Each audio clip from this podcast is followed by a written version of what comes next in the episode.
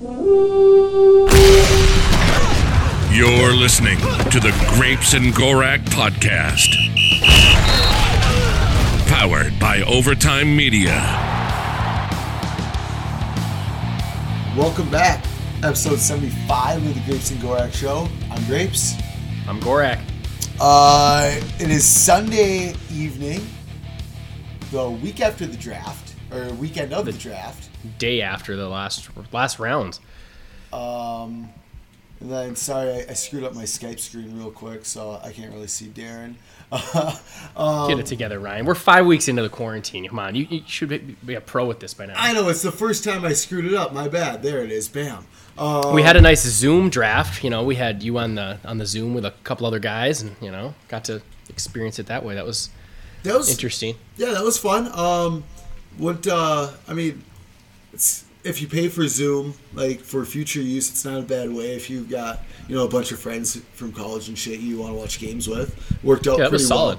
well. Um, and then uh, or just for you know it's normal use, but uh, they're not one of our advertisers, so we're not going to talk too much about them. Uh, we'll we'll talk about the draft though. Uh, first round, I mean, it uh, was it was a fun one. It was it was a fun When you get one. two first round picks, I feel like it's going to be a good one. And you know, when you end up with 15 freaking players from a draft class, so you know, Yeah. this will be we're going to go pick by pick through each player and kind of talk about you know, what we thought of them and how they're going to fit with the team, but you know, with 15 guys, it's going to it's going to be a It's gonna be a doozy. Um, but yeah, we'll. Uh, so we'll let's just get to. All right, fifteen. Let's just go to fifteen here real quick because Broncos are on the clock and Jerry Jeudy and CeeDee Lamb are still on the board. Yep. So now you're thinking, all right, if Denver doesn't take one, now we got to seriously start thinking up trading up with Atlanta. Actually, whether Denver takes one or not, because either Jeudy or Lamb are going to fall further than than expected. I mean, honestly, if Denver doesn't take one, I have it sort of thought that maybe one could even fall to us because I didn't really think Dallas would take a receiver. Like, because if you look behind them, the Falcons probably not. Dallas, I mean, they did, but it wasn't like an obvious need. Miami, I guess Miami possibly could have because who did they take before that? They took Tua, Yeah, and I they end up Miami. taking. They probably would have taken one. I that once those two were the only two left that were kind of in our top tier. It was like, oh, I wouldn't mind trading up and going to get them. Yep. But instead, we stayed put, and we got Justin Jefferson. Yeah, uh, Jalen Reagor goes right in front Yeah. of Jeff, Justin Jefferson. Everyone thought that Justin Jefferson to the Eagles was like a damn lock. Yeah, Like, yeah, I remember PA that day or even the day before was just like Justin Jefferson's gonna go Eagles. You know, get ready for that one. So we'll probably and then who your guy I think going in was Reagor. That was kind of your favorite. Well, to me it was like, and I think we both agree on this. There was a clear top tier, the three. Lamb, Jeudy, Ruggs, and then the rest of them. Like I feel like every day I was flipping who was my favorite. Like for the longest time it was Justin Jefferson, and then I was like, God, is he a deep, en- like a good enough deep threat? Maybe I want like I think that's when you kind of went towards the Reagor and there was Aiyuk and there's Tee Higgins. Like to me it was like pick your favorite one of the group. Yep. Yeah. know? Yeah. Pick your poison because yeah, that that second or third, second and third tier, it's just like it didn't matter who, which, where you had them, like that they fit in that second, third tier. You know, like Yeah, like, they're- it's they're all they were all pretty good. If the top three weren't there or any other year, the second tier might be a tier one. Like Reagor might have been like a tier one receiver in other drafts. Yeah, who was the receivers in last year's drafts or like last year's just last year's? What was it? Uh, last year's draft for rookie wide N'Keal receivers. Harry and Hollywood Brown. Yeah, those were the two As far as first first rounders, I would say that Justin Jefferson would have been above both of them. yeah, I think Jeff and Reagor, uh, Reagor and Hollywood Brown, I think would probably be like two Similar. three. Yeah, because they're kind of similar players. They're like deep threats. They're you know burner type. I mean, It would have been like, do you want a guy who can catch in traffic at, with Reagor, or a guy who's just straight line speed in Hollywood Brown? yeah. Uh, so should we talk a little about Justin Jefferson, who we ended up taking with the pick that we sent, or they sent us for Stefon Diggs? Yeah, um, so Justin Jefferson, wide receiver LSU, ran a 447 40 in Indianapolis at the Which I think was actually a little faster than people expected. I think Yeah. people thought he would be more in the four fives. Yeah, I think people thought he was more like low five or low four five, like four five three, um, which is kind of where I thought he would sit. But uh, yeah, I don't know, which kind of shows uh, like explosiveness in the forty yard dash as well, especially with a guy like him who you didn't think would run as fast. I mean, his all of his drills are were on the like plus side. Like I'm looking at the little like I have a, a spreadsheet here where it kind of like tells you who had good drills and bad drills, and he's like green across the board. So clearly super athletic. And then to run four four, what did he run? What was it? Four four seven. I have four four three down. Oh, So even Okay. faster, apparently. Yeah. Um, and he has the. I was looking at PFF, and he is 92% contested catch rate, which I don't. The only one even close to him, you have Tee Higgins and CeeDee Lamb. Like the rest, everyone else is like not even close. So strong hands. Uh, can obviously take a hit and shit while he uh, while he's catching Yeah. the ball off that. Uh, good. I mean, perfect for offense. Over the middle, um, sideline. He he like I mean his big thing this season was like he just killed it in the slot, which is kind of why like towards the end I was like, God, do we like is he a pure slot? Can he play outside? And I've read like he can play outside. He actually kind of reminds me of Thielen and Diggs, where they're kind of like they're not super tall and they're not like, but they can go inside, outside. They kind of can just do whatever, and they're they're both pretty good deep threats, but they're not just like pure deep threats. Like Thielen catches like deep passes, Diggs catches deep passes, but they're not. I don't know if that's like their main like trait. He just seems like he fits in the same group of that. Yeah, and uh, which which will be exciting for Vikings fans because they, uh, you know, they'll see those similarities once Jefferson takes the field between him and Diggs, um, which is either going to excite people or disappoint people, pe- depending on how he turns out. But it sounds like uh, Gary Kubiak, big fan of him. They sounded like they were potentially thinking about trading up to get him, Yeah, but they didn't which have makes to. Which makes me think they had him as their fourth receiver. Like they didn't have Reagor ahead of him. My guess is they thought Philly was going to take Justin Jefferson, couldn't get a deal together to get ahead of Philly, and then Philly took Reagor, and they're like, oh, well that's nice. That worked Yep. out well for us. Would be what? But yeah, I mean, hearing uh, hearing that Kubiak really liked Justin Jefferson made, made, makes me think that he's got a plan, obviously. Um, And I don't know if it is to put him in that Diggs role or I, I don't know. I'm just excited to see what what the Vikings do with the first round receiver.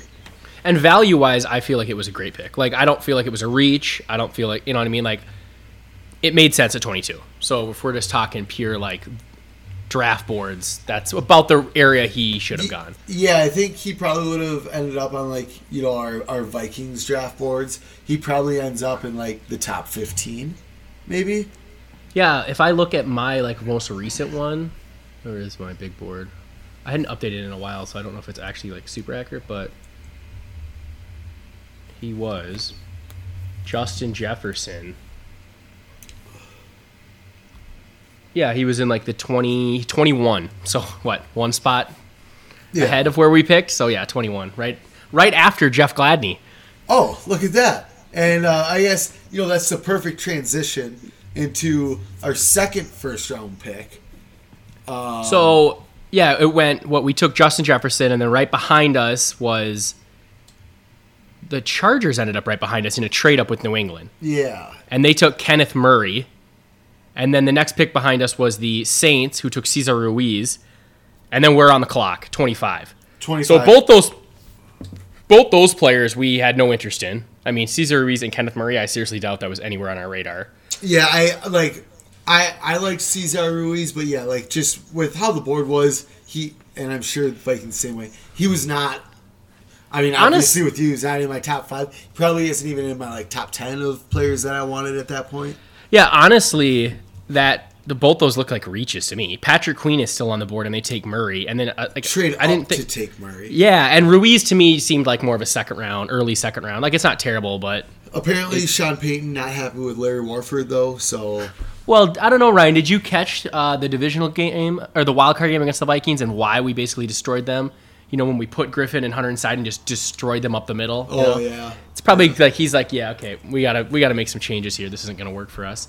Uh, so that we're on the clock at 25, and we trade out, pull a, pull a Spielman, get out of there. We don't need to be there. What we move back to then? 20, 31 with the 31 49ers? with the Niners, which was very interesting because the Niners entered the day with like four picks, one in the first and not again until the fifth. They moved back one spot with the Bucks and recouped. Uh, what was that? A third and a fifth, yeah, they. I don't, I'm not sure. Ah, That seems. and then because I think spot. they because I think they sent us that third, right? One seven. No, we get we get a four and a five from. Oh, San it's Fran. four. So they got a one, a one, four, and five from the Bucks to move up one spot. and then they end up giving that got- basically back to us. Yeah, to move up six spots. Yeah. So, and who did you want at 25? Say we were sitting on the board at 25. Um, Antoine Winfield was the guy who I wanted. Yeah, I think we were texting that we wanted Winfield a lot, like both of us, but little maybe a little homerish, you know, maybe a little Minnesota Gopher, but the guy's gonna be a fucking Yeah. playmaker, and I would have liked him. Yep. So that brings me back. Let me pull up. I want to. I'm going through our text here real quick. It's Yeah, we we tried to shoot each other some texts of who we would want as the board was falling to us, and uh, I don't even know who. well. The our, worst uh, thing is, is we were texting a lot. yeah, so we didn't keep those like in a separate uh, separate group. But yeah, I've tried to get get that pulled up. But after we trade down from 25 to 31, the players that went in between are Brandon Aiyuk, who I don't think we had any interest in because we just took Justin Jefferson. Jordan Love to the Packers. Don't think we had interest in him. Jordyn Brooks, who I didn't even know was a first round talent. So no interest in him. Patrick Queen, who sweet player, but again, there's no way the Vikings are taking a linebacker in the first round. Then it was Isaiah Wilson, the big right tackle, uh, Georgia, who I don't, I didn't feel was a very much a scheme fit for us. You don't know if he's athletic enough. And then Miami, which was right in front of our pick, picked uh, Noah I, the Auburn corner, Yep. who was I, I don't know about you, but on my board he was like I don't know the seventh or sixth corner and was a second round guy. So he was- to me, there's no one that went between 25 and 31 that I had any interest in. So to gain a fourth and a fifth to move back right there, like there's a lot of people bitching about trading down too much, but if you're able to get two mid round picks and still get the guy, and they even said, I mean, again, you could lie, but they said they, if they would not be able to trade down, they would have taken Jeff, Jeff Gladney at 25. So, Okay, and. I don't remember. You got your guy, and you recouped a fourth and a fifth.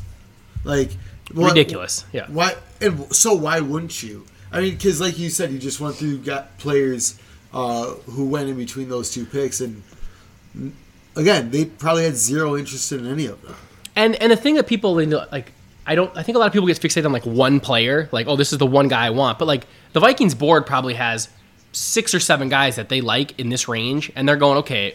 If they, someone takes Gladney, we'll take Jaylon Johnson, or we'll take uh, Kristian, Kristian Fulton, or we'll take well you know there's there's a handful of guys, and maybe we'll go away from corner, maybe we'll take you know uh, Ross Blacklock, or we'll take you know whatever it is. Antoine Winfield, but one of them will still be there. So give me a fourth and a fifth, and let's just take they're the same tier of player. And instead, it looks like they got the guy they would have taken anyways. So Yeah, we we uh um I, I found those texts. So, Okay, we'll, so- we both had Winfield number one.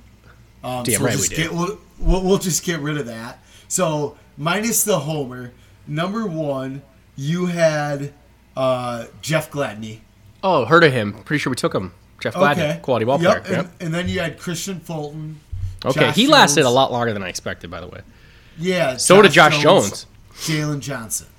Okay, And I I had Kristian Fulton, Jeff Gladney, Josh Jones, Ezra Cleveland. the one fun thing about if we'd have taken Fulton, LSU back to back, but Yep. I think like it's kind of funny because now looking at it now, I mean Kristian Fulton fell to the end of the second. So do you feel like maybe there was something we didn't know, an injury red flag, a character red flag, like talent wise pre-draft, everyone said you know top twenty five, definitely a first rounder, like so. I don't know, interesting. But we both had Gladney. Yeah. go ahead. Yeah, we both had we had, we both had Gladney up there, but uh, I I I don't know I I started reading a lot of things where people were starting to kind of pick pick Fulton's game apart. Okay. Because like they had Derek Stingley Jr. on the other side, who was a true freshman, and like he's the outplayed best. him. Yeah, Yeah, he's like, like- ridiculous. From what I've Yeah. yeah, I've read a few things on that too. And like so, yeah. So they, you know, uh, you got to see like number one receivers on Kristian Fulton, like Jerry Jeudy, Henry Ruggs, all those guys in the SEC, Tee Higgins uh, in the national t- title game. So you kind of got to see NFL talent against him, and then you were able to kind of pick his game apart a little more. And I think that's kind of why he fell because of tape like that. I mean, like, he still kind of went right. It just took a little longer because the only people that went after him corner wise was Trevon Diggs and Jaylon Johnson, who they're all kind of like again, it's like that's this that tier of cor- corner right there. So it just took longer for someone to pull the trigger on a corner, not. But uh, Jeff Gladney, where did he rank corner wise for you? Because he was my number two corner. It was J- Uh, Jeffrey Okudah and Jeff Gladney. He was number four. Four, number okay. four for me. I had, I had Fulton number three. And then you had C.J. Henderson number two, right? Yeah. Okay. Uh, so Jeff Gladney, we took him um, uh, TCU corner.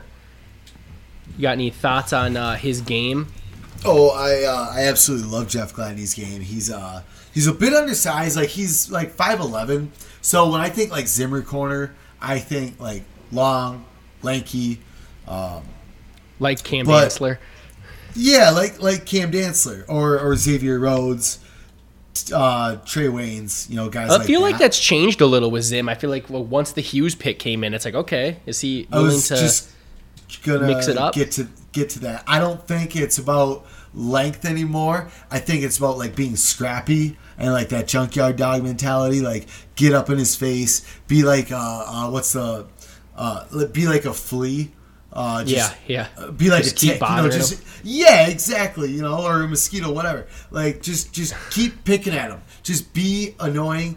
Do not let him get the football, and like just give him a tough time all day. You know, if he gets five catches for 40 yards, fine. But, it, you know, like, be with him. And Mm-hmm.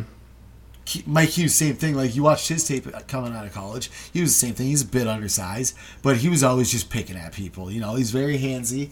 Um, he's quick, athletic. Uh, Jeff, Jeff Gladney and Mike Hughes. So, I don't know. I, I really like the pick. Um, we had to get a corner. I, feel like in round one, like that was like the one thing. It's like, can we really come out of here without a corner?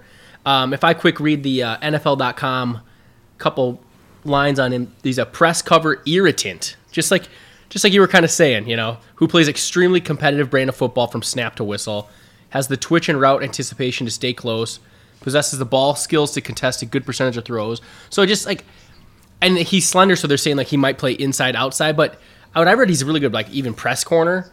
So when we get to like Dantzler, if he's good enough where he could start, like if you could put these two on the outside and, and have Hughes in the middle when we go to sub package, I think Hughes could be like an elite nickel with the you know those fluid hips. So I think they'll But try to put Gladney on the outside. I, I think so too. But even if uh, if it's Dantzler Gladney and then Gladney slides inside as a nickel, um, just it's gonna make you feel good because you're he's a good tackler and you're gonna think of uh, Antoine Winfield. Well, that's the thing too. Yeah, great tackler from like what I saw, one of the better tackling corners in the draft. Definitely not afraid of contact. Yeah, and you know we talk about like length and height with Mike Zimmer, but he, uh, big uh, Terrence Newman guy. Yeah, Terrence Terrence Newman kind of had Jeff Gladney's game is kind of like a young Terrence Newman as well though. without like that elite speed. Terrence Newman Yeah, obviously had like, that yeah. ridiculous like Didn't Newman run like a four three seven coming out? Yeah, he was a. I mean, the guy was forty something, and he was still like faster than half our secondary. So, yeah. uh, Jeff Gladney. I don't know if you want to, you know, do we grade each pick? I don't know, but both these picks, I feel oh, like, Oh, I feel like the Gladney pick to me is even better You than the just- Justin Jefferson pick. Oh, definitely. I think the Gladney pick is better than the Jefferson pick because you were able to slide down six spots. Like you got Gladney a four and a five. Yeah, basically. And I actually had Gladney higher than Justin Jefferson on, on you know. But I do think they played the board correctly because I don't know if Jefferson Jefferson would have been there at 31, but Gladney was. Because Gladney also seems kind of more scheme specific. Like, you know, someone that's looking for more just like a pure athlete might not go with him. You know, he's his three like cone wasn't great. Size, like if you're, yeah, like, like I mean, so Seattle, me- like they need a cornerback, but like he's not really a cover three corner. So Mm-hmm. yeah, like you said, like with corners, they're more of like a scheme fit. Wide receivers, you can kind of throw wherever you need to. I mean, and after our 22nd pick, had we tried the trade down, you have the 49ers who traded up for Aiyuk, could have took Jefferson. And then you also have Green Bay who ended up taking Love, but if Jefferson's on the board, I wonder if Jefferson and Aiyuk are on the board if the Packers take Jordan Love. I mean, San Fran traded in front of the Packers for a reason. So uh, they might have got sniped. I think the Packers take Jordan Love either way. You think so? Yep. I honestly Well, wait, did they trade I- up too for that pick? They did trade up. Yeah, they that did. Yep. Okay, I- so I- they, I guess they weren't trying to get ahead of the Packers then. Who was the No, original I- team behind them? Behind. Miami. Yeah, Miami at 26. So I wonder if they were because 49ers were clearly worried about someone in between them and us taking Brandon Aiyuk. Though basically, I think the last receiver that they thought fit them. Ten- So I don't know. Tennessee. Yeah, possibly. Tennessee I mean, have been a good fit. I mean, they, could, they went in looking. it could have been even Miami too. Yeah. Um, but uh, Anyways, we got I- Gladney 31, got I- four to five. I honestly, well, let's just uh, stick with the Packers real quick. I honestly think that they had Jordan Love graded, you know, probably top 15 player in the draft. And when he made it past the Patriots and, uh, And the Saints. um, yep, they, they had to get, in their minds, had to get in front of Tennessee to get a quarterback. Gotcha. Yeah, because I wonder who they were. Yeah, really just Tennessee, huh? That's what they were. Yeah. Or, or uh, the problem is too. Yeah, you could be worried about another team trading up. You know, True. you can't just sit there and be like, okay, who's in between us? All right, those teams will never take those guys, and it's like, oh wait, shit, they traded up. So, yeah, Packers suck. Uh, we take Gladney, great pick, in my opinion. Who and we that was your third choice there. My second choice after the the Winfield. after the Antoine Winfield Jr. Um, but uh, yeah, so so overall in the first round, we're, we'll just graph uh, grade rounds, not not picks, Yeah, we've- because it's. I think it's an. A. A, I mean, yeah, it- I, I agree. if, if you if we're going pluses, I would say A plus to get Jefferson and Gladney and two picks out of the first round. I mean, I don't know how you do any better than that, unless something completely With- for how the board well, yeah. fell. Like we didn't Yeah, get the- a chance at CeeDee Lamb or Mekhi Becton or like anything. They didn't fall to us. So this is true, and the other two players on my board, Josh Jones and Ezra Cleveland, at the time, they showed up at 58. Yeah. So yeah, it, would have been like crap. We passed on a tackle. Like, are we gonna be able to get one later? Well, it turned out we did. So looking at this first round, A plus. Yeah, I, I, I think yeah, a a plus is right because like you said, you got two picks, and probably the two players you wanted in your range. Yeah, if you just take Gladdy and Jefferson, I'll give him an A. You throw me a fourth and a fifth, you're, you're an A plus. That was well done there. Yep. Um. So after day one, Thursday night, we're all pumped. Slick Rick's at it again. Got two great players, in our opinion. Two great players. Two more draft picks. All of a sudden, we've got what was that? Fifteen total draft picks. After that yeah, trade. somewhere somewhere in that range. Yeah, definitely. Well, we used So two go and gained thir- two, so we're back to even. Yeah, so we're we're, 12. we're up to we're up to we're, we're twelve picks and we're at day two. Day two comes along, and you know there's a couple players who go off the board that I like. You know, like Jaylon Johnson would have would have been nice, but you know we did take Jeff Gladney. Um, Yeah, Yeah. I mean, once the corner started going, it's like okay, like would two corners back to back be cool? Sure, but we already got our corner. So really, I think what mostly I was hoping for is a, a tackle did fall to us, or a three tech, maybe. I don't know. Yep, and I think uh, by the time the Vikings are on on the clock, I had like Cleveland, Josh Jones, um, and then jo- uh, Gallimore, Madubuike, Jordan Elliott. I think those are like my top yeah, five. basically three techs and tackles. You know, Yeah. because once you fill the Oh, no, corner and the Cam- receiver Cam. Cam, D- yeah, and Cam Dantzler made it up there ahead of uh, Jordan Elliott. I know that for sure. oh, gotcha. Yep. Because I, I always did like the idea of going back to back corners. Uh, Yeah, you even- three picks. Yeah, you even thought first round go corner corner, let it ride. Yeah. Uh, um, but we got Ezra Cleveland, uh, which Yeah, t- took him over Josh Jones, which I don't think a lot of people in like the draft community thought that's what happened. But you had Ezra Cleveland higher than Josh Jones. I had him basically in the same range. Like to me, again, it's like whichever one's left, I'll take him. Uh, Yeah, Cleveland's definitely. definitely the more athletic one. Like he's he again, he reminds me of the Bradbury of the tackle. Like he blew out every drill. He ran under five, and he's six foot what seven.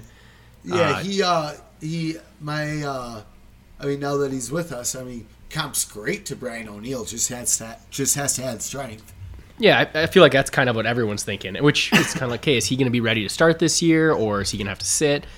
I don't know. I And say if the season start. doesn't and if the season doesn't start on time, in my opinion, like he'll be ready and you just got yourself three first round picks. Yeah, know. basically. Well, and for both of us, he was at what I think probably top twenty on both our boards. Yeah, definitely. As far as our Viking boards, which obviously like you know slides down linebackers and whatnot, but like as far as the Vikings, what they needed, Yep. and there's talks that they were they would have considered him in the first round, is what uh, a lot of our local beat writers have said that he was someone they had in the mix in the first round, probably towards the back end, the second pick, but Which at surprises me that they did not try to. Maybe they did try, but that they did not trade up to get him.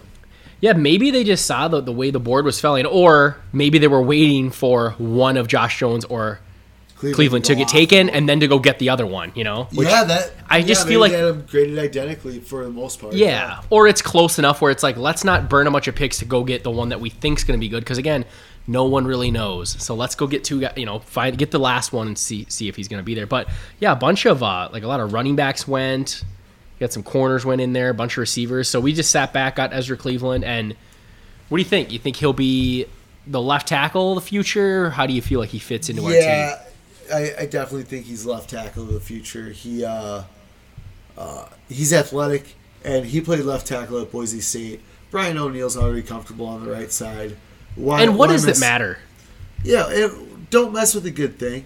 Like, Um, there's good edge guys that play on on O'Neill's side all day, anyways. Like Khalil Mack over there a bunch of times. Demarcus Lawrence plays on that side. Like, it's not really like back in the day when it was, you know, you got your good edge and your good left tackle fighting each other. It's like, Yeah, it's it, like back in the day, it was you know blindside speed rusher, left end run uh, run stuffer.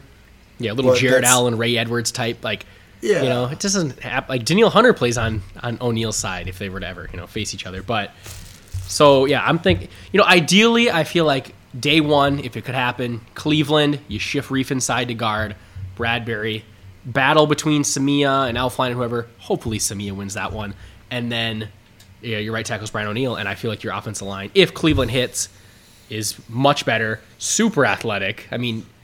That's it's gonna be fun to watch some screenplays of those athletes running out front.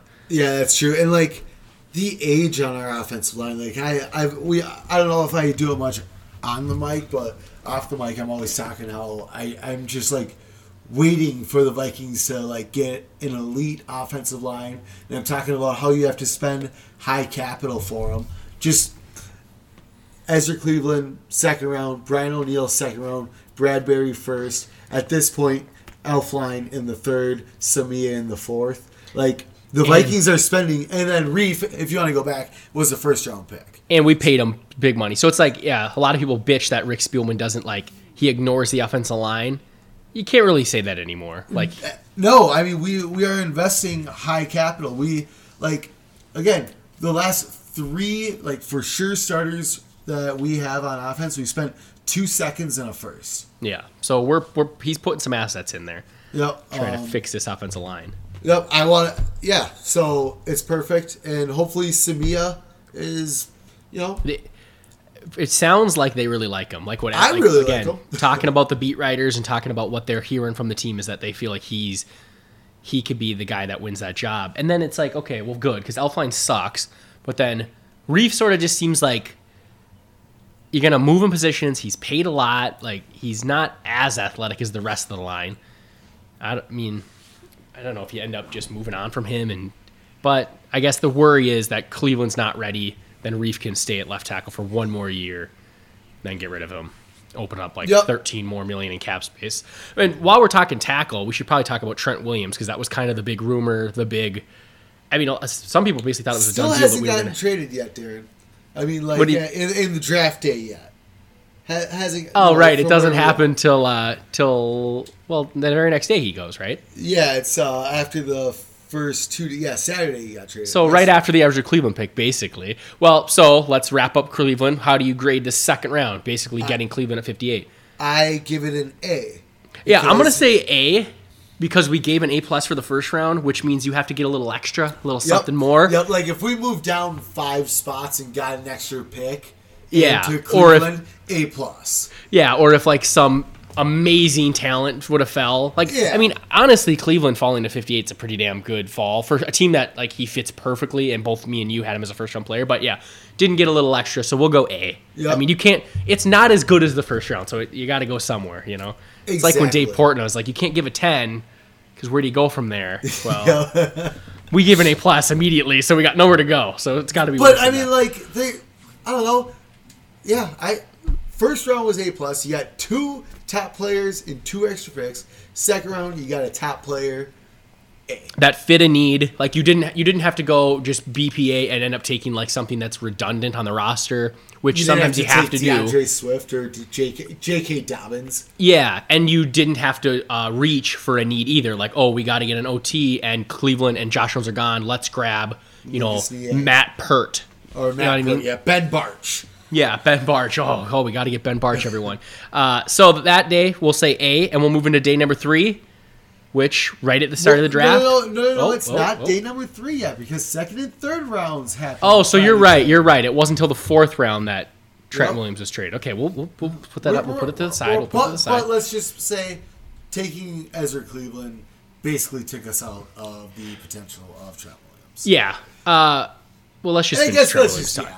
Uh, so Trent Williams, it came out that I mean, it just sounded like a lot of people thought the Vikings were going to get him. We got a lot of extra picks. Uh, the first round, you had the Browns, you had the Bucs. I think you had three different teams that were kind of in the Trent Williams talks. Take a tackle and and take themselves out.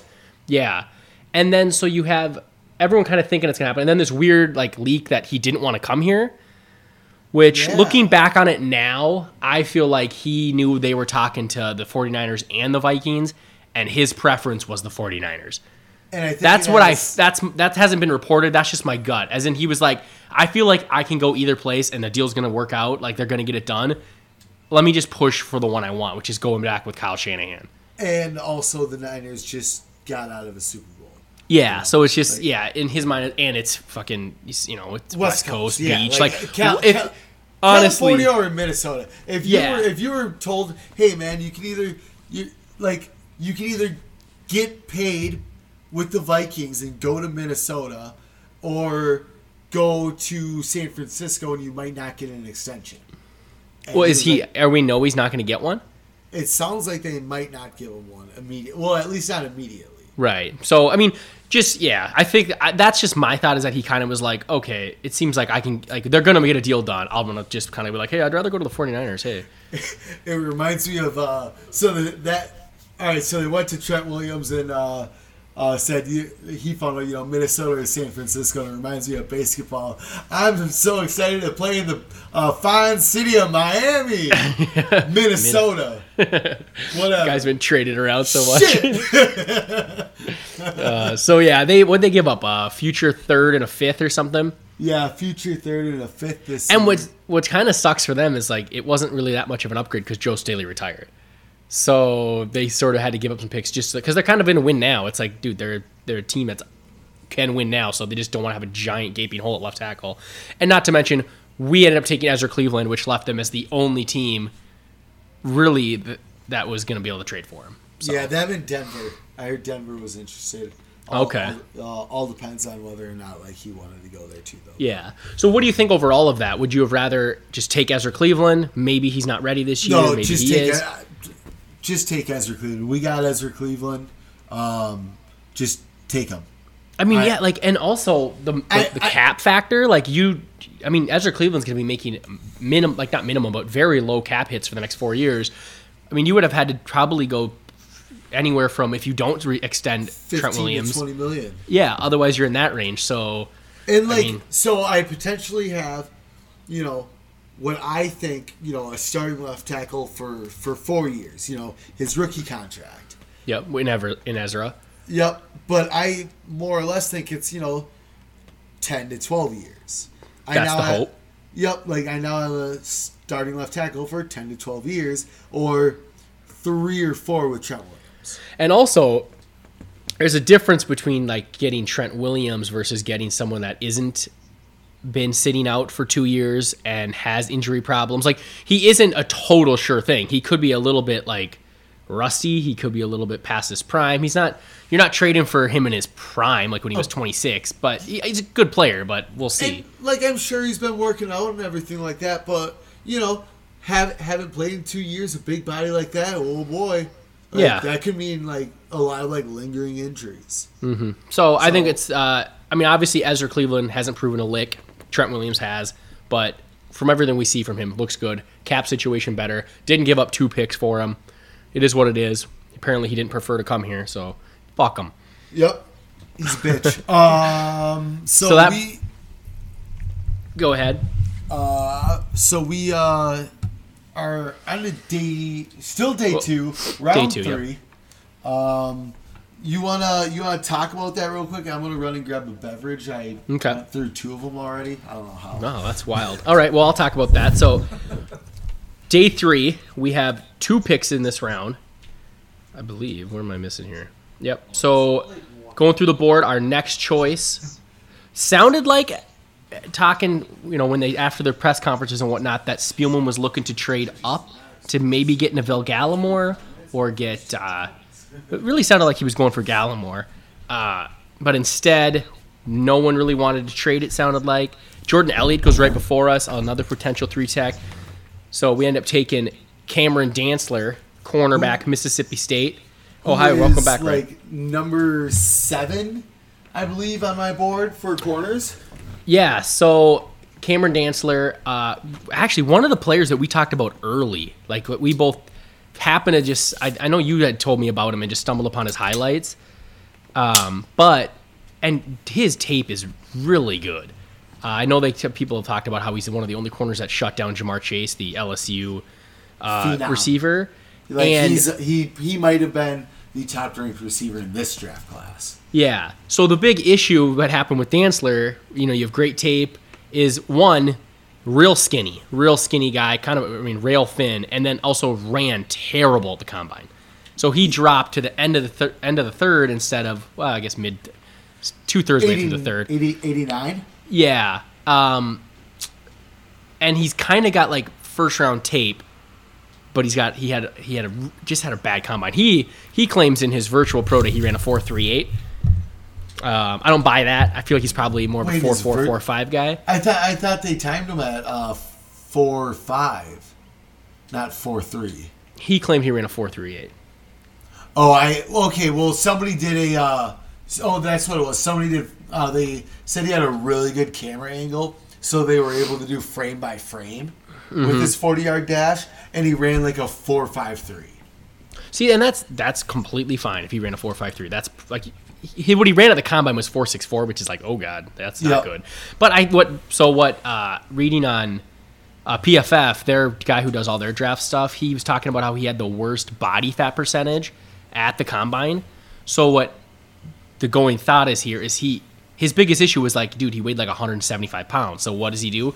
Tries to put on some weight to make it seem like you know, hey, I bulked up, I put on muscle. Well, he put on bad weight, ran a slow 40, and it's like, dude, just do what Teddy did. Teddy, you know, he tried to he tried to throw without gloves. He didn't work. Put the gloves back on. So Cameron Dantzler, just play at whatever weight you're comfortable with, and go play football. You know. So if you're a little skinnier, he still hits. Like he's still he's he's physical. He's not afraid to get in there. Um, I mean, some big body guys might outmuscle him, but he's tall. Um, but so yeah, I don't know. I think if he can shed some of that, uh, and even get into an NFL gym and build some actual good muscle. Yeah. Um, So So yeah, get him on like a, a good diet plan and everything. Get him around like an NFL team, and he's gonna be just fine. Um, like it- weight weight wise. Yeah, the Um, tape is there. Like, like he's if he hadn't ran that shitty forty, where do you think me and you put him? Because we both loved him. He probably sits at corner three. If he runs a four five three or even like a four four eight, Just at- anything at that the- doesn't raise a red flag, like anything that just you just plug it in. It's like, oh yeah, it's just he's the same probably ahead of Gladney, below C.J. Henderson. I feel like for me, he's he's he's battling for corner two. Like him and Gladney are because his when you go watch like his YouTube, just type in Cameron Dantzler highlights, like it looks awesome and it looks like a Zimmer corner pre Mike Hughes. It looks like Xavier and Trae Waynes like just the length and just yeah, just I don't know. It's he And he was the guy who like Mississippi State had follow. You see him on like the left side, the right side. You know, he's not like Richard Sherman where he, oh I have to play a right cornerback because in a cover three scheme. You know, like Yep. it's it's not what you're getting out of Cam Dantzler. He, he you know, he go go follow someone. Go Yeah, go if he reaches his potential, that's the type of corner we're looking at here. And he's definitely an outside corner. I feel like more of than than he would be playing slot. He might follow if they try to put you know like a bigger. If he does become as good as we hope, like he could follow you know a, a number one receiver into the slot, but you wouldn't want to play him in the slot like I think Gladney and Hughes can, just because Yeah. they're you know a little smaller and shiftier. a lot of people compare him to. Uh, I saw a lot of people saying Al Harris, just because Okay. of the the uh, just being kind of long and skinny, but like press cover corner. Like definitely likes to press. and uh, good obviously that's physical what, corner. that's what Zimmer likes. You know, press press man. Well, Gladney and him are both going to be. They can both play press man, which is why I feel like we're going to keep those two on the outside.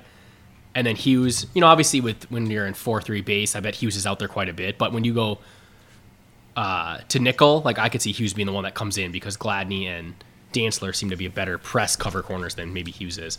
And like, like, let's not let Holton Hill get lost in the shuffle either here. Um, while we're talking corners, and I can see, you know, like Zimmer legit with all four of these guys and how talented we think they are. Like, I can see him just playing matchups, going, all right, you know, like when the Falcons had Mohamed Sanu and Julio Jones as their one and two receivers, they're a little bigger.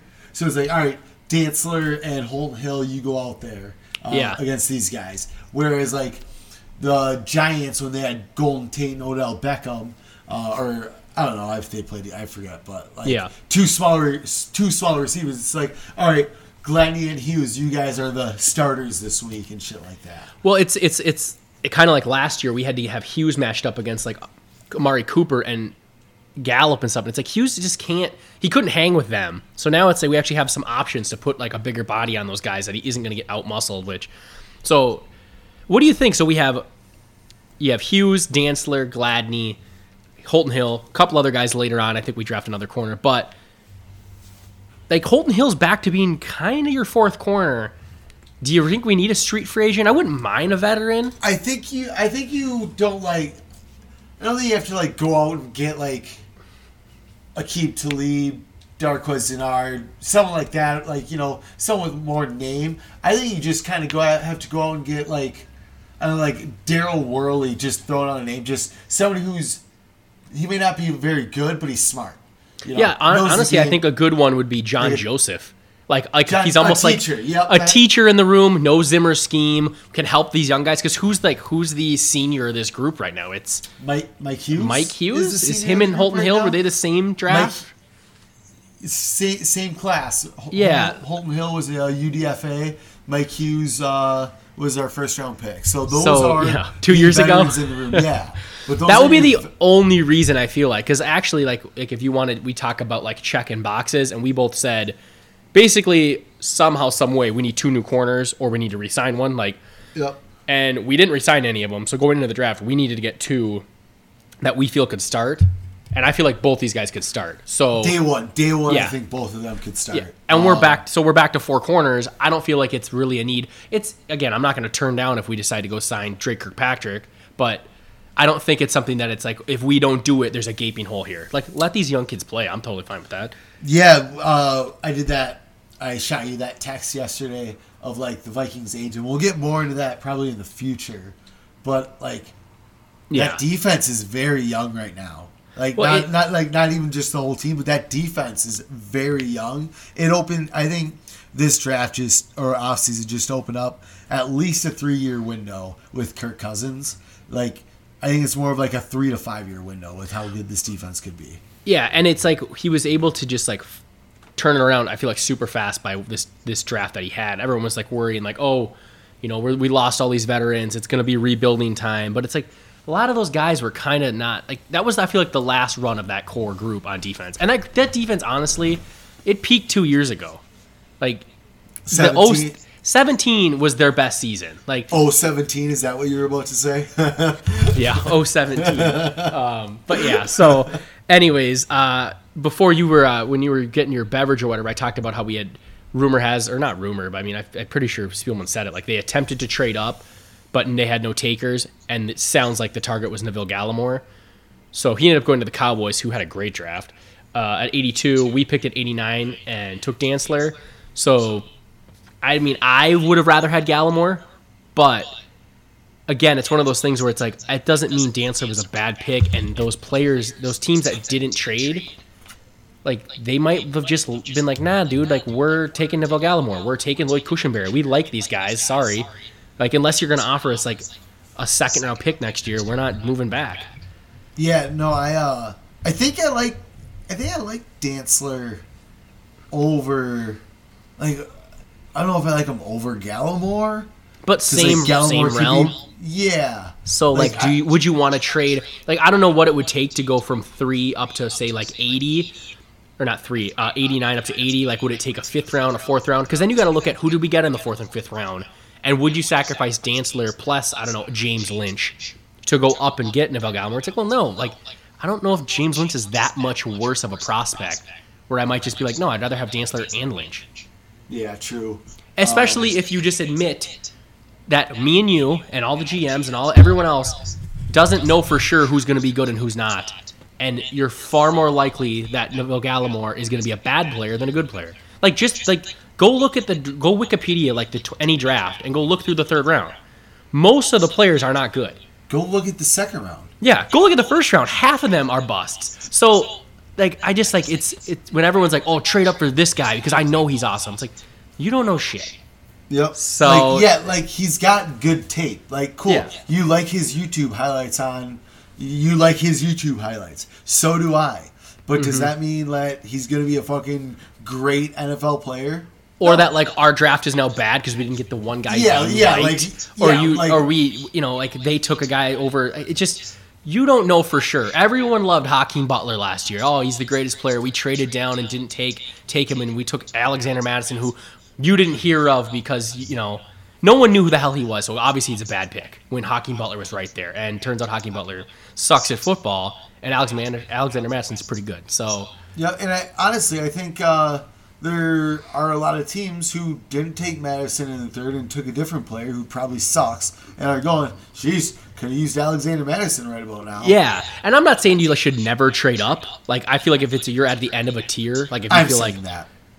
what's No, I'm that? I said I'm saying that.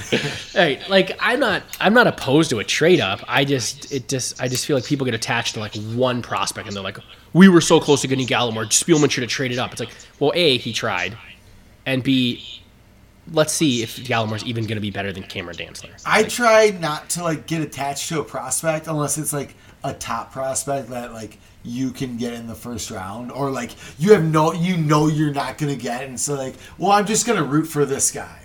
But Yeah. like like when the Vikings were picking, you know, twenty two and twenty five, it's like, you know, I like a lot of these guys. I don't know which one like yeah, I like one more than the other, but I don't want I don't I it's not like I have to have Kristian Fulton in the first round or the Vikings blew the first round. Yeah, like you don't get like such like you can't have that level of conviction because like why would you think you're right when like statistically it's proven that even the best GMs are wrong all the time. So like for some like for if you would have been Bill like Belichick. I had Gladney uh, as my fourth corner and they took they took they should have took Fulton like this is ridiculous. It's like dude like unless you do something colossally stupid like take AJ Dillon, you know, who's just like an old school power back, and then you take a fullback. Like to me, it's just you know I don't know. a It's, I- backup quarterback. yeah, like I mean that's and that's that's almost like more of a team building thing. Like I can understand the frustration of Packer fans when it's like we were a game away from the Super Bowl and you didn't add a weapon for Rodgers.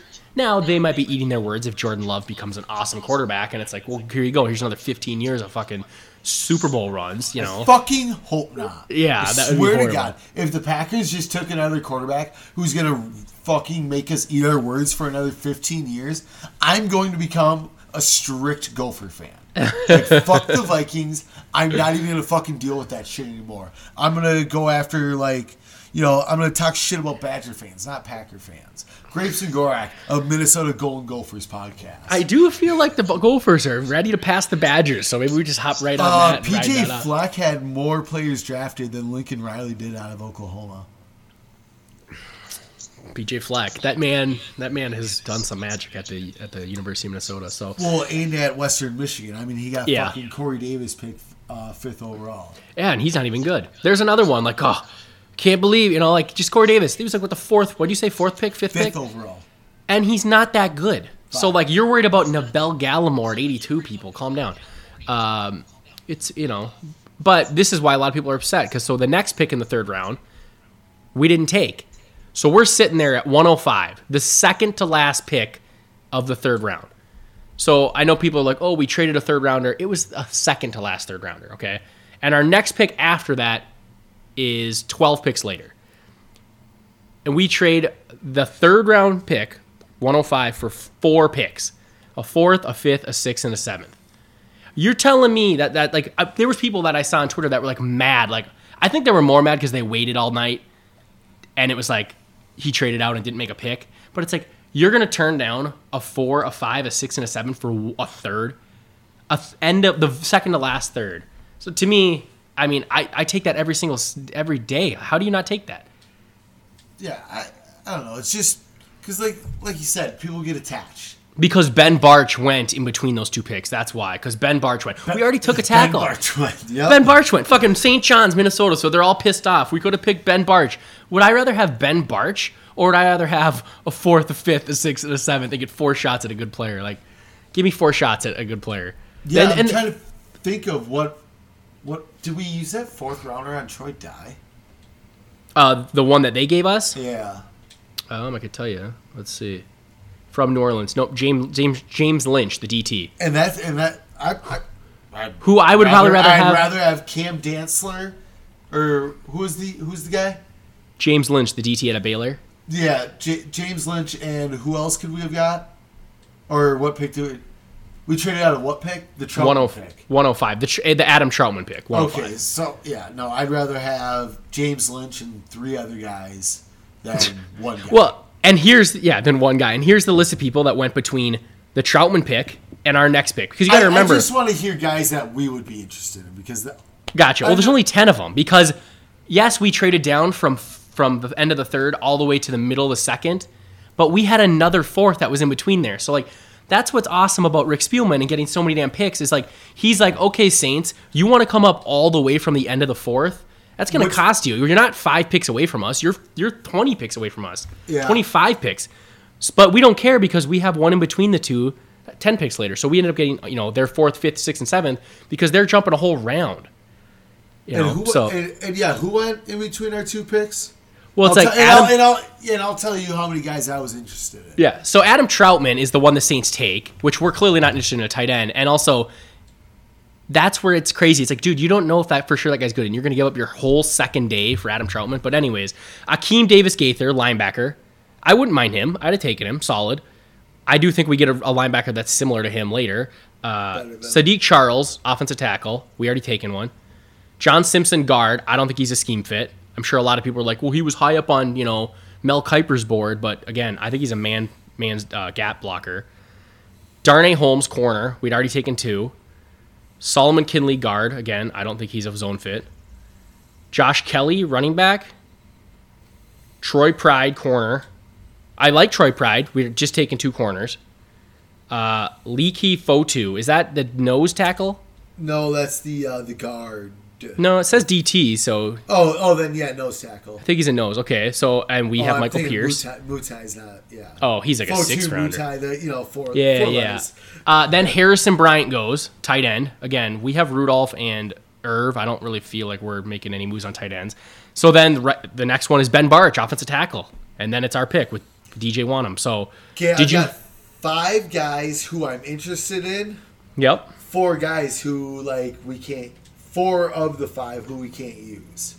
Because like- they're redundant because we've already taken that Yeah, position. Yeah. Yep. So or or like Solomon Kindley, I like not a scheme fit.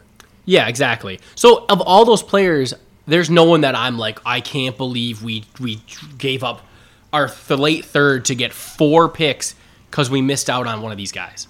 Yeah, no, I'd, I'd rather have DJ. I mean, after looking at our draft, how, how the draft fell before, I'd rather have DJ Wonnum over those guys. Because DJ Wonnum's a guy who I actually like, I liked. He was, if I uh, where's my phone? I think. Well, don't get like- too far into DJ Wonnum. We're not to the fourth round yet, Ryan. Oh, we haven't gotten there yet. Okay, my bad.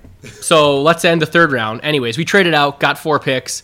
So overall, third round, we went in with two picks, came out of it with Cam Dantzler, and a fourth, a fifth, a sixth, and a seventh. How do you grade that? Cam Dantzler, a fourth, fifth, sixth, seventh. Yeah. So going in, you had two picks. You had 105 and 80, whatever the heck. What? what was Well, I'm gonna go A. I Yeah. I want to go A plus, but I don't think Cam Dantzler is you know like like I really like him, but I don't know if he's like you know the elite talent where you can grade him and something. It's hard for me not to go A plus, just because like I know what you're saying with Cam We got a Dantzler, but it's end of the third- We third. got a whole third day and Dantzler. Fuck it, A plus. like that like i can't believe anyone would bitch about that like you got cam dantzler who i think everyone is very happy to get him at the end of the third and then yeah you got a whole day three it, i mean that's a plus a Yeah, plus A plus. so let's head to the fourth round and let's talk about your boy we talked about all the guys that went in between we took dj wonnum which i think a lot of people were like who the hell's this guy i hadn't known much about him he's a lot i think a lot of people thought he was a bit of a maybe a reach but sounds like it's an andre patterson uh, pet project he wanted him he liked him and that's worked out well for us Yeah, no, and again, I liked Wonnum. Um, I wish I could. I sent my top DNs to you a while ago. I can't really find it, but I think he was outside of my top ten. But I think he was graded near uh, Kenny Willekes for me. Yep who you we really like later. Yep. Yep. Uh, I think Wonnum was like one or two spots behind him, so he might have just been outside my top 15 edge rushers. Um, but I like the size, the athleticism. If I'm not mistaken, each uh, committed to Mississippi State, transferred, uh, ended up at South Carolina. Um, long, lean, Well, that's- type. Yeah i feel like that's kind of where people are going with it it's like okay it's I don't want to compare him to Hunter just because like Hunter was so much more of a freak athlete. Yeah, this guy is an athlete, but he's not quite on the level of Danielle Hunter. The Like, similarities, You see those spark. You see those like spider graphs and everything Yep. like that. Um, and they look similar, but like, it's not quite all the way there. well, like Danielle Hunter's like seven percentiles, seven percentiles better than Wonnum was, but Yeah. it doesn't really look like it. But like, that's a huge difference in numbers. Yeah, and he's the, the similarities are I feel like they're both tall, lean. Uh, you know, they're both good athletes. Obviously, one's better, but then also like Wonnum also lacked just he needs to get stronger, and then And uh, technique. Yeah, so it just it just seems like another.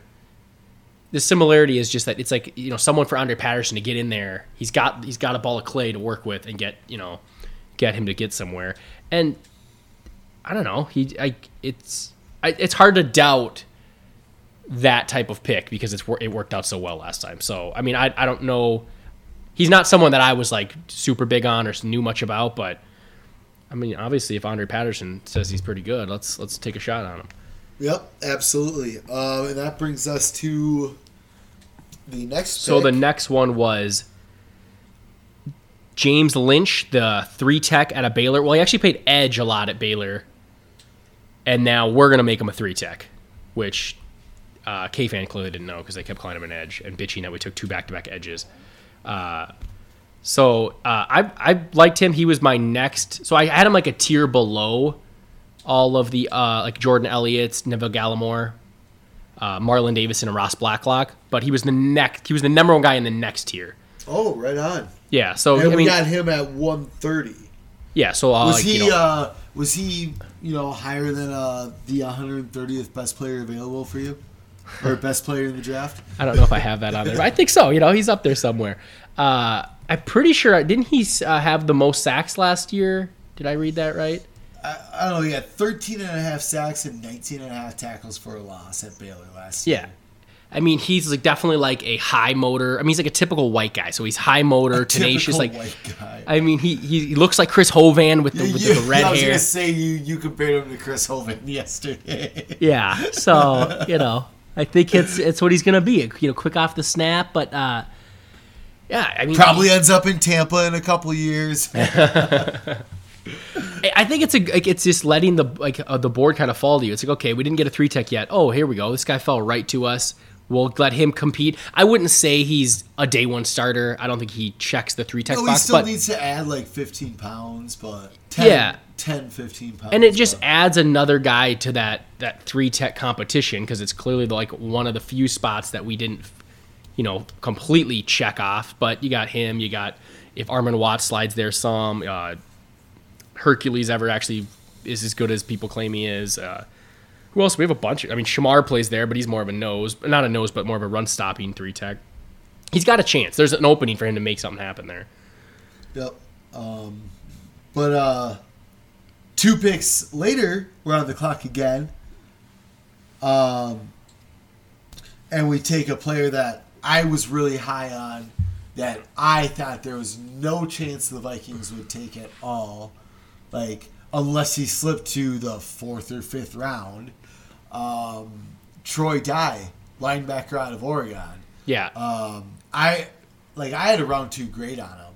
I didn't- I, go ahead I thought he was really good. I mean, he he's a little lean, he but he's athletic. He uh, he forces turn he forces turnovers. He uh, he's good in coverage. Like he's and he's really good like in runs like as a run stopper too for like how how small he is. But like I what is he skinny because he's six four yeah, he's skinny. gotcha But, okay But like, I immediately see him as a potential day one starter over Wilson and Ben Gedeon. Yeah, I mean, and he certainly could be. He's just certainly he has like he's one of the first linebackers we've taken that has actually his upside. Like Yeah, I- since who? Like Cameron Smith last year. It's like oh, you're gonna be the generic like random mid linebacker that is just a special teamer or a spot starter. Ben Gedeon, same thing. Like all these guys. This guy seems like he's upside. I didn't know much about him before the draft. Uh, you were big on him, and then watching the highlights of him, it's like oh, look at this, an athlete, like someone that can run, someone that if Barr got injured, he could actually like fill his role and not completely have to change everything that we do. Yeah, he's uh he's 6'4", 236. So yeah, he's I mean six four for a linebacker. I mean you look you're getting to that Anthony Barr range where it's like he's definitely tall, uh, you know, long wingspan. Barr had like 20 pounds on him uh, coming out. Um, I'm trying to see if I can find his. I mean, looking at PFF, dash. they had him as a second round grade. Like that's what they that where they expected him to go off. So, I mean, I think it was a it was kind of one He where it was, was like uh, a faller that fell to us. He was a, if I remember correctly, uh, freshman All American, led Oregon in tackles four straight years. Um, so I don't know, like, don't be surprised when if like in two years when Barr's contract becomes cuttable and maybe loses a step or two that we cut him and Troy Dye becomes the new Anthony Barr. Um, yeah, like that's like best case scenario, but it I think I- actually has a chance of happening. Unlike when we take a guy like Cameron Smith, who's like a lunch pail, you know, just gonna go out there and like get what you Yeah, get. it's like I hope Cam Smith is better than Ben Gedeon. Not I hope he can take Barr or Kendrick's job. Where Troy Dye is like, well, he could potentially take Barr's job at some point. yeah, at least it's in the realm of possibility. Yeah, yeah. So- yeah. Uh, so yeah, that was that our uh, last pick of the fourth round. Was it just those three? Hold on. Yeah, I think we just had three. I just pulled it out. Oh, I've been going away from it because I'm looking at Troy Dye. We have Wonnum, we have Wonnum, Lynch, and uh, Troy Dye. Yep, I don't see anyone else yep. right here. Yeah, so- we don't pick for 37 more picks. So, So- after day, so after the fourth round, Friday. Oh no, we are on Saturday. Yeah, we're on Saturday now. What do you think of the fourth round overall? Wonnum, um, we got Lynch, and we got Troy Dye. I'm gonna go a B plus A minus, just because I really like Troy Dye. Kind of like I like Wonnum there, and I don't know much about James Lynch. I yeah. am gonna go B, B plus, yeah, B plus A minus. Yeah, I'll say it like In I think 88. 88. I'll, I I feel like it, it hit needs. It hit the right positions. I felt like Dye and Lynch to me were both good values. Wonnum, it I didn't know much about him, and I also felt like I think a lot of people like on like consensus boards that you could have got him later. Um, so yeah, like I don't know, you kind of didn't know much about Lynch. I didn't know much about uh, Wonnum, but as a whole, B plus. I mean, I would say. I mean, you got three guys. It's nice, but you knew you had three picks going in, so I don't know. You can't really give them extra for that. Just the Yep. picks themselves. I don't think like the crazy. value and everything. Yeah, I think. Yeah. I I think Wonnum. So I obviously we valued him higher than everyone else or the consensus. Mm-hmm. But um, yeah, I think.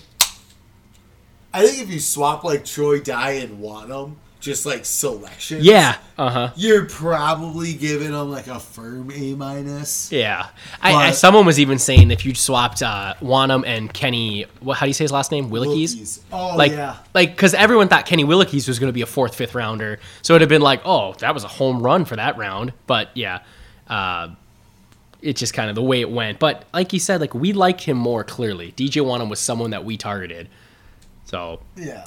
Uh, we obviously saw like the the ball of clay.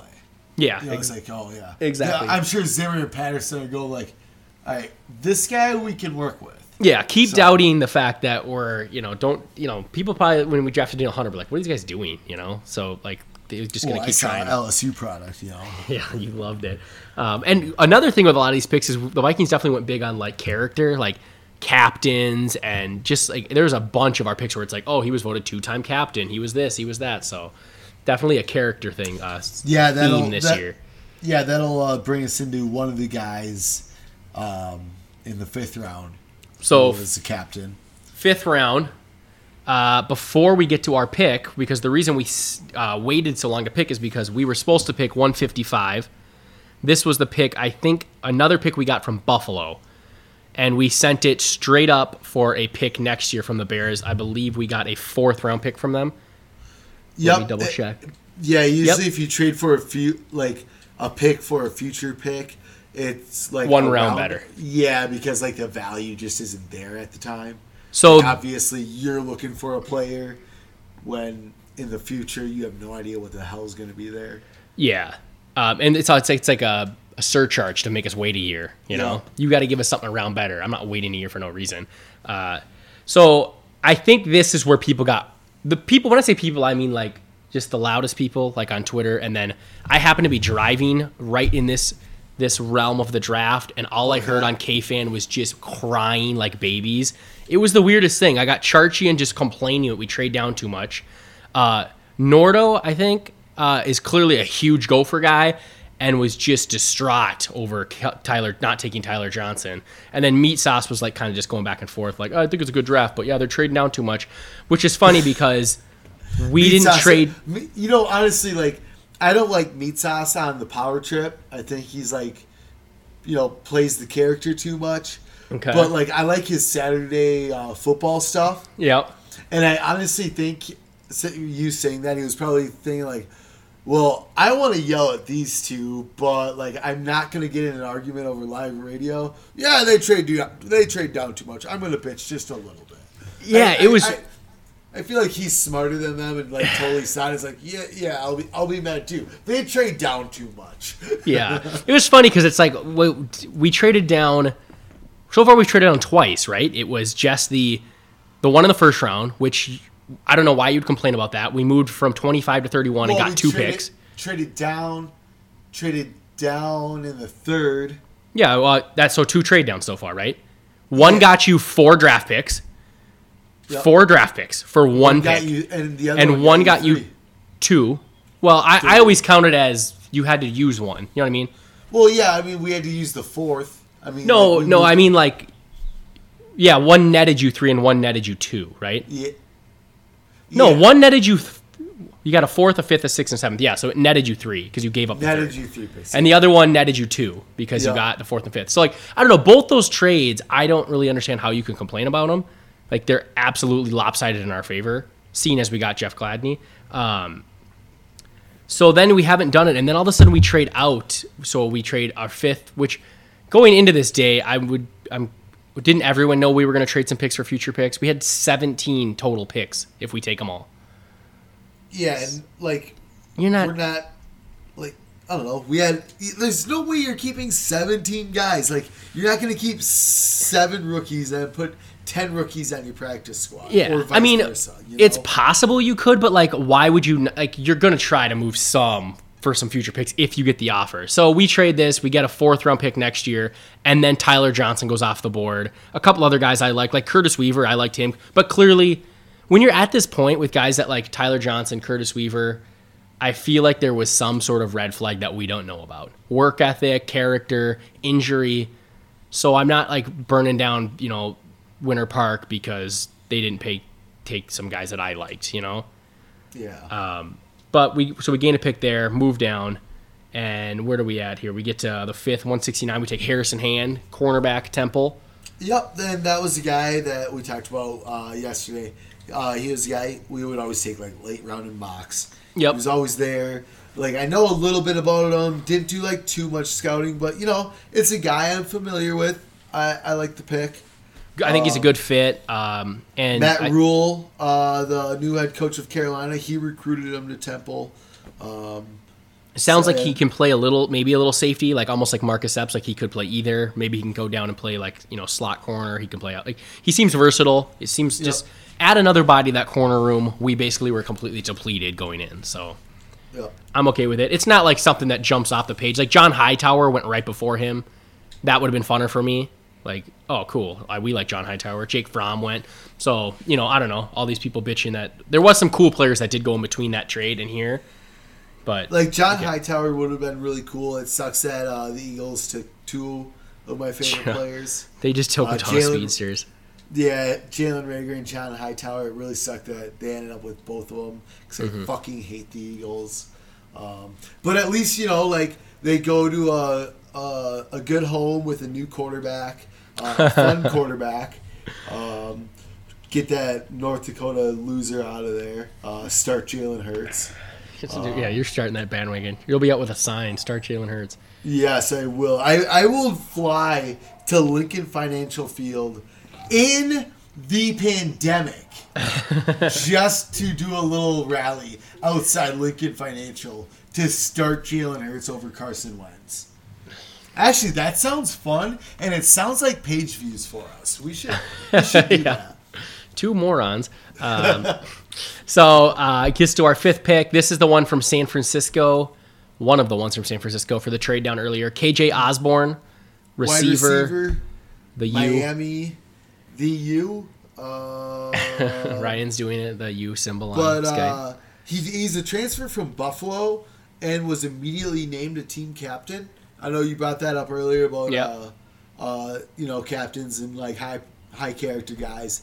Um, that's another one. Uh, I didn't know much about him. Uh, so what uh what do you think about him? Well, I like that. So he's a returner. Um, like he can do punt returns, kick returns. I wanted a guy that could fill that role. Um, like, and I don't know. It's like just get one. You have so many picks. Get a guy that can just be really good at that. Like the Saints got that guy last year, that undrafted dude. That's just like put someone dangerous back there. It looks like he has a little bit of that. Plus, it does look like he's got some deep speed. He's not you know four three or anything, but he can threaten a team deep if he does develop Well, as a receiver. Think about his speed. Like I was watching tape and like you know I saw he was like outrunning people, but he doesn't look fast on tape. And I think that's because he's more of like a long strider, more than like a like a choppy step kind of guy. He's got like Um, deceptive deep speed. Yeah, yeah. Because like like I said, he didn't look very fast on tape, but nobody was catching up to him. Yeah, and he is a he's a four four guy, so he's not he's certainly not slow. Uh, but yeah, like you said, he doesn't look like he's and he's he's not like you know he's certainly not Henry Ruggs. Um, he's just yeah, but yeah, and he's not and he's not like uh, Percy Harvin or Mm-hmm. Jalen Reagor and stuff like that. And you know, isn't he like kind of just a little taller? Isn't he like six one? Six Um, I six one. I saw them throw a couple of fades out to him. five eleven. So no, he's not he's not. Really What's his What's his vertical? Because I was not impressed with watching him do those little fade routes in the end zone. 37 and a half so above, an above average vertical but yeah you would that's i mean you wouldn't be throwing those to him that often i mean to me he looked like a guy that you run him deep run end arounds to him maybe you know again he just seems like kind of a complimentary piece I think they mostly drafted him because they need a punt returner, they need a kick returner that can actually threaten a defense. You know, Mike Hughes is basically our only option back there. Him or Chad Beebe. Chad Beebe was bad at Chad it. Chad Beebe better get cut. Yeah, He's Mike trash. Mike Hughes, uh, like I don't know if you even want to. He wasn't like electric back there or anything. So you you basically had to bring back Marcus Sherels, and then he fumbled like six times. So uh, I don't mind grabbing someone to fill that hole right there. Um, anything else did we take in the sixth? That was the fifth. No, we just took Harrison. Oh, Hand and so that was the fifth. Gotcha. So Harrison Hand, KJ Osborn, and we got a future fourth. Stop banging around, you dummy. What are you doing? Sorry, sorry, sorry. All I get is loud echoes in my ear from you. That's not good. The listeners aren't going to appreciate you. No, they won't. Especially Tim when he's driving. He's Tim loves he that. o- he's gonna think he ran over something. Uh, so how do you feel about the fifth round overall? You get uh, what did I say? Harrison Hand corner. Um, what was it? yeah. I'm, uh, Harrison. You got Harrison Hand, a future pick, and uh, KJ Osborn. KJ Osborn. I I'm gonna give it a B. yeah, I'm not. I'm not like we didn't get anyone super exciting. Yeah, it's not like anyone fell. Like a third round like player fell, and we took him in the fifth. Mm-hmm. it was no one that we really pick. loved. Like had we taken a Hightower, we'd probably be a little more excited about it. Yeah. Um, yep. And like, you know, we traded it out, so maybe we should give it a B plus because we got a future fourth. So you got around better value Mm-hmm. next year. Uh, but I'm, I'm just gonna stick with a B. I've been very generous with my grades today, so Yeah, I feel like I feel like those first three rounds are, or even four rounds, are like a, just a, a step better than this round. This round was more I run of the those- mill. yeah, those first four rounds are very good. That's two, four, six, seven players. One, two, three, four of which you know the first four who I think should have immediate impact. Mm-hmm. So I don't think either of these two are having any immediate impact. Maybe No. Osborn as a punt returner, kick returner. I was gonna say if they, uh I can see Harrison Hand doing special teams, you know, gunner and stuff. Yep. And Osborn kick returner punt. That I think that's a special teams round right there. I mean, this is clearly when you get into the fifth round. Like, I feel like the fourth round is where you get the last few guys that can be immediates, or you get the guys that are like, uh, like an Everson Griffen who is like a second round, first round talent, but clearly had off the field problems. You start taking those risks. Then the fifth, sixth, seventh, you're really into the. Here's the special team, or here's a kick return specialist. Here- Yeah, or people are taking long snappers and kickers and punters. You know, or the super athletic can't play football kind Yep. of guys where it's Mhm. like, give Or- me a ball of clay. Yeah, I mean, you have Don, Donovan Peoples Jones. Like, he never really showed it, but he's got all kinds of athletic talent. Or you go the whole other way and you take a guy who's got no athletic talent, but somehow is productive. You know, Cameron Smith. yeah, Cameron. Smith. so we'll give that one a B. Let's go to the sixth round. Where are we at? I think we're more Uh, towards we're the at middle. 203 and 205. All right, so yeah, we take with 203 Blake Brandel, offensive tackle. Sounds like uh, we might have a move to guard. yep, which But makes sense six to me. Seven. I know. So it does I don't seem know odd. how well that translates to a zone scheme guard. I mean, we certainly need more guards at this point, but yeah, six seven. I mean, I guess. I mean, at least Kirk's pretty tall. Yeah, um, I, don't- I don't know much about him. I didn't really scout him very much. Um, Yeah, I wonder if I have him on my. C- CBS gives him a D plus. Oh, that's not nice. Blake Brandel. I had him as a sixth rounder. We took him in the sixth. That's a good value right there. Yeah, nailed it, nailed it. Uh, PFF had him as a seventh rounder. trying to see what I wrote on him. Uh, productive but lacks power. Has the quicks to be NFL caliber. So I feel like it's. A, I don't know what he weighs. What he weighs. Says he weighs. Oh, they don't have it. The PFF has their weights listed, and they accidentally listed him as 37 pounds, which I feel like is probably inaccurate. But I, uh, so I don't know. Looking at him, he, he looks like about thirty-seven pounds. so is is that the deal? Is that thirty-seven or three two seven? like you know, find out. three to seven pounds. I oh, so here's what it was. It's actually 307, so they missed the zero. So I don't know, six seven three oh seven. Do you feel like he needs to put on weight? Maybe is that something he needs to do? I feel like you can keep him right there and have him be a backup tackle. Yeah. Interesting. He doesn't figure to be a plus ROM blocker in any scheme, so I don't know. Well, why would we take him then? Maybe Likely a tackle to make him guard position. Lose, lose, but maybe lose weight, play tight end. Who knows what we got with this one? I don't know. You know, that one's that one's an interesting one. But the next pick, uh, Josh Metellus, safety, Michigan. Yep, I uh, I don't mind it. I, I you know CBS gives him a C. I had him as a, uh, a six round grade. We we got him in the sixth round. Um, and you know I read something yesterday. God, you you know yesterday's during the draft. It's so hard to like. Uh, uh, off the top of my head, source the place right. Yeah. I forget where I read it. I think it Nobody was Pro where you Football. Focus. Uh, but anyways, jo- Josh Metellus. I don't know. They were talking about how he uh, he could be like the perfect replacement for Harrison Smith, and how if like he doesn't have a lot of range, but he has enough range, and if he uh, like if Harrison Smith were to get hurt, like Josh Metellus could show enough where he might not give Harrison Smith his job back. Oh yeah, huh? Well, yeah, well that's just just because like Har- Har- Harrison Smith's you know like 31, 32. So you're saying like he's like a Troy Dye in the sixth round? Exactly. Exactly. Um, I mean, I mean, I guess again, that's like absolute best case scenario that he could become that. I probably feel like he's. We need I think he's special teamer. special teamer. Um, I think he's another guy that's like a good character guy. Uh, he's gonna be depth at safety because we have none. I mean, Yeah, because now we took him and Harrison Hand, Yeah. and we've just got Harrison Smith and Al- Anthony Harris. I want to call him Al Harris. Anthony Harris. Those were the only other two safeties we had on our roster. Um, so, yeah, like, you J- went in with J-Ron- two. You need some. You need some people. Yeah, J-Ron Curse, he didn't play at all really his rookie year. Um, so yeah, I don't know. I mean, we need safeties, especially getting to this part of the draft. Exactly. So okay, we take him. That is the sixth round. Did we get another one right after that, or was that already the last one there? Nope, that was the last one right there. Uh, Okay. Sixth round, I, I'm going to give it a C plus. Yeah, I'll say I'll say C plus. Yeah, it's just it's just it's no one like that was super exciting, super like a, a- one of our guys, which is probably unfair to be like, oh, it's a guy I didn't read about, so he's this draft sucks. But Well, that's the only way you can really grade it. I didn't know about him, so I'm giving him C plus. right, Yeah, but they're it- lucky I didn't give him an F. We had players on the board that I liked. yeah, why didn't they pick the guys I read up on that I happened to stumble across?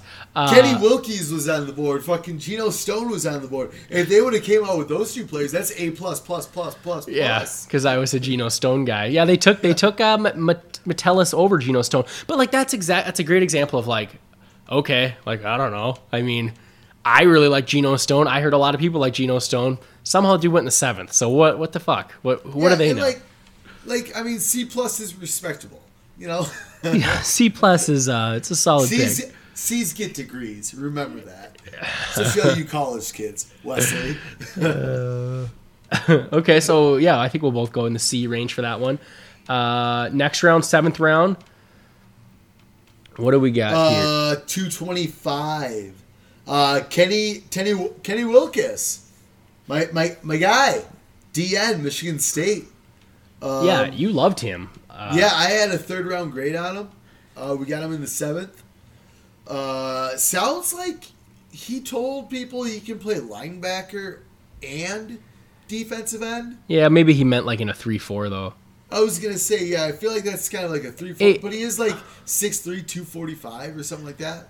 Before we finish this, also in the sixth round, we traded a sixth round pick Oh, and a seventh round pick, and we got back a seventh, which we just used on Kenny Willicks, Willikes, and we got a 2021 fifth. Does that change Oh, your grade yeah. at all? Does it change your grade? So we've got my sixth- on my Harrison Hand. Yep, Harrison Hand. Um, No, Mete- got- Metellus. Oh, yeah, no, we you're right. Brand Brandel and Metellus plus. a fifth round pick. I would say just the fifth round pick because we ended up that sixth we traded, we got a seventh. So you kind of you give really him, I'm gonna give him a B because we got a future fifth. yeah fifth rounder from the Ravens. So yeah, I'll go I'll go B B minus. I mean, it definitely helps the grade. Yeah, that's I think solid. let's B let's B minus. Let's Yeah. B minus it because we had to give up a seventh as well. Yep. Uh, but anyways, we used that pick, that seventh, which I think was actually a move back. Yeah, With the so Ravens. on Kenny Willicks, Wilkes. Yep, I, I whatever. That's who we take with the pick, though. We got Kenny Willekes, your boy. Willekes. Yep. I, I got to figure out how to pronounce this guy's name. It's terrible. I like him, um, even though I don't know how to say his name. Uh, but good player. Uh, I really like the pick. A lot of people like that one. He's just a guy that a lot of people thought was going to go at least, like, you know, in that mid round range, that fourth, fifth at worst. Know. and he went a lot later than that. So um, I don't mind it. I hear it. You know, what I wrote down uh, when I read a bunch of stuff is uh, great motor, but didn't always translate to production. So, I mean, get a guy with a good motor in the tryhard. seven. He's a try hard. Yeah, he's basically like you were saying earlier. Like as soon as Dale Hunter gets old and starts losing some of his talent, like Willekes will take the job and never give it back, right? No, no, because that's for DJ Wonnum. Oh, right. My bad. Okay. okay. Well, yeah, DJ one. um, okay, but Willekes, I think we both like that pick. I mean, I was excited for you. Yep, and then And uh, it was nice to, to pick a guy that I did watch his YouTube highlights of and knew something of him, unlike Josh Metellus and uh, I, I can't even remember the other guy that round. Oh, that Brandel guy. Hello? Great. Ryan totally jacked up his computer, so I'll just carry on without him. Complete clown. Uh, so in the seventh, we take Nate Stanley, uh, Big Ten, Iowa corner, corner quarterback. Um, I used I, I take him a few times at the end of the uh, end of the seven round mock draft. Uh, he's he's got uh, he's he's terrible under pressure. So he's actually kind of like a like a poor man's Kirk Cousins. I'm just watching Ryan struggle to get his system back up. I don't think he can hear me. I mean, I think he can hear me. He just I can't hear him because he clearly bumped his fucking computer like an idiot. Uh, he's been he's been moving a lot around a lot today. Like he's been taking his headset off. He, he he's you know he's just too many movements. It's very frustrating watching this clown. Hey, I hear him, Mike. I hear him. There we go. He's back. Yeah, okay. All right. Well, like the people want to know, how do you feel about Nate Stanley?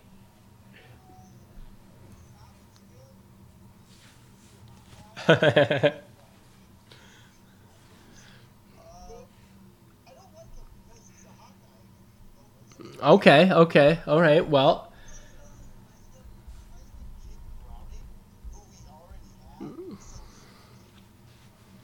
Mm, that seems aggressive to just be so mad about a Hawkeye. I mean, why are you now humming in the mic? God, you are just really causing problems today.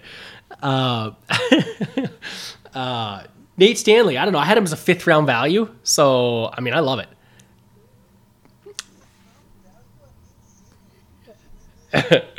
Yeah, I mean, he's it, put him in this system because here's his problem. He he's right. Yep, those are two. Who does that, who does that remind you of? Yeah, well, that's what he has. Under pressure, he collapses. Like he's f- terrible, but he can run that. You know, give him. He's got enough mobility to run the bootleg, but he can't really do much more than that. But he's got. I mean, like he has NFL size, six four.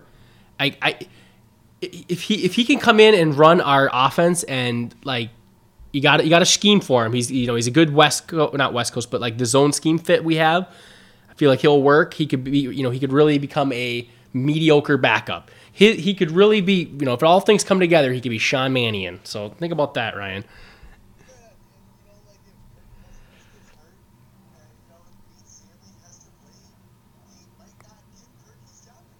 he might not. We've got all all stars across the board. I mean, I don't hate the pick. I, I don't mind it. Nate Stanley. Um, again, like if if all things great, he could maybe spot start a couple times down the road and not have to adjust your entire offense. I feel like he matches Kirk's. Um, I don't know weaknesses well. So it's like, oh wait, another quarterback that also crumbles under pressure. Okay, we know how to handle this. Run a bootleg. Run him away from pressure. Uh, so that brings us to did you lose Mike again? Yeah, I think he did. What do you mean? So you're not being recorded right now? Why do you keep clicking buttons? if you're only hearing my side of the conversation because Ryan broke his side. Did you uh do, wait, so we lost this whole podcast?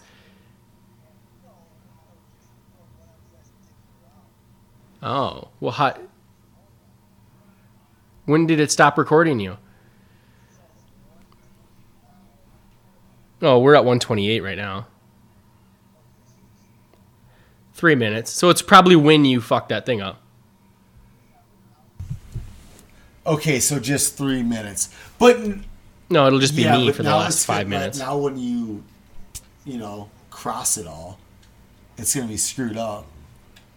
No, but it's no, but like, my thing is just picking up where I left off. You're an So, idiot. Let me just finish the last two picks. What you? I don't. Are you recording again? Is what you're saying? You're gonna have to deal, dick around with this, I think.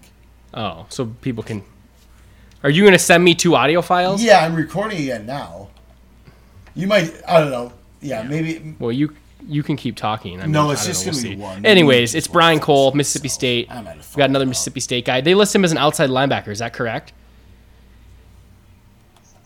I saw safety too, so I don't know. I guess he can maybe play a little bit of both, safety, linebacker, and then the final pick was Kyle Hinton, Washburn, uh, listed as a center. I'm on Wikipedia. I don't know center guard. I assume. Uh, no idea who this guy was. I don't even know where Washburn is. Washburn, what is that? Yeah. So, uh, but I did see his athletic score. Besides being like undersized, super athletic. So if this is like a late round Kubiak poll, you know, you get late round guys in the uh, uh, in the system, and they sometimes pan out because they're just super athletic. And then I will want to add one more guy as I'm just kind of finishing this because Ryan broke his end. Uh, Quaz Watkins, I believe. Is that is that who who's the guy the the UDFA we got that's the speedster? Yeah, didn't we get him? I thought you were excited about it. Was it Quez? Quartney Davis, that's who it was. Okay, we like that guy though. He was one that we thought like a lot of people thought would be drafted. Oh, Quartney Davis. So uh, good pickup in the UDFA's. I'm gonna say our seventh round. Also, people bitching that we draft too many seventh rounders. We only added, I'm pretty sure, one seventh rounder this whole this whole draft, and everyone's like, he's just gonna get 37th rounders. We started with three, we ended with four. Like I just, it's just funny that people just constantly.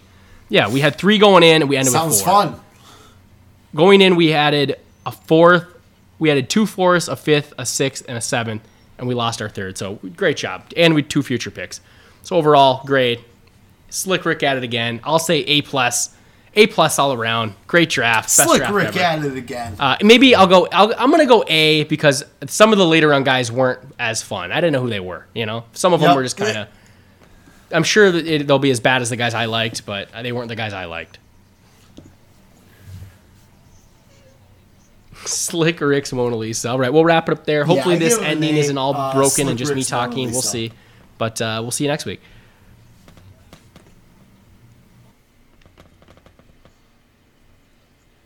Yep. See you guys.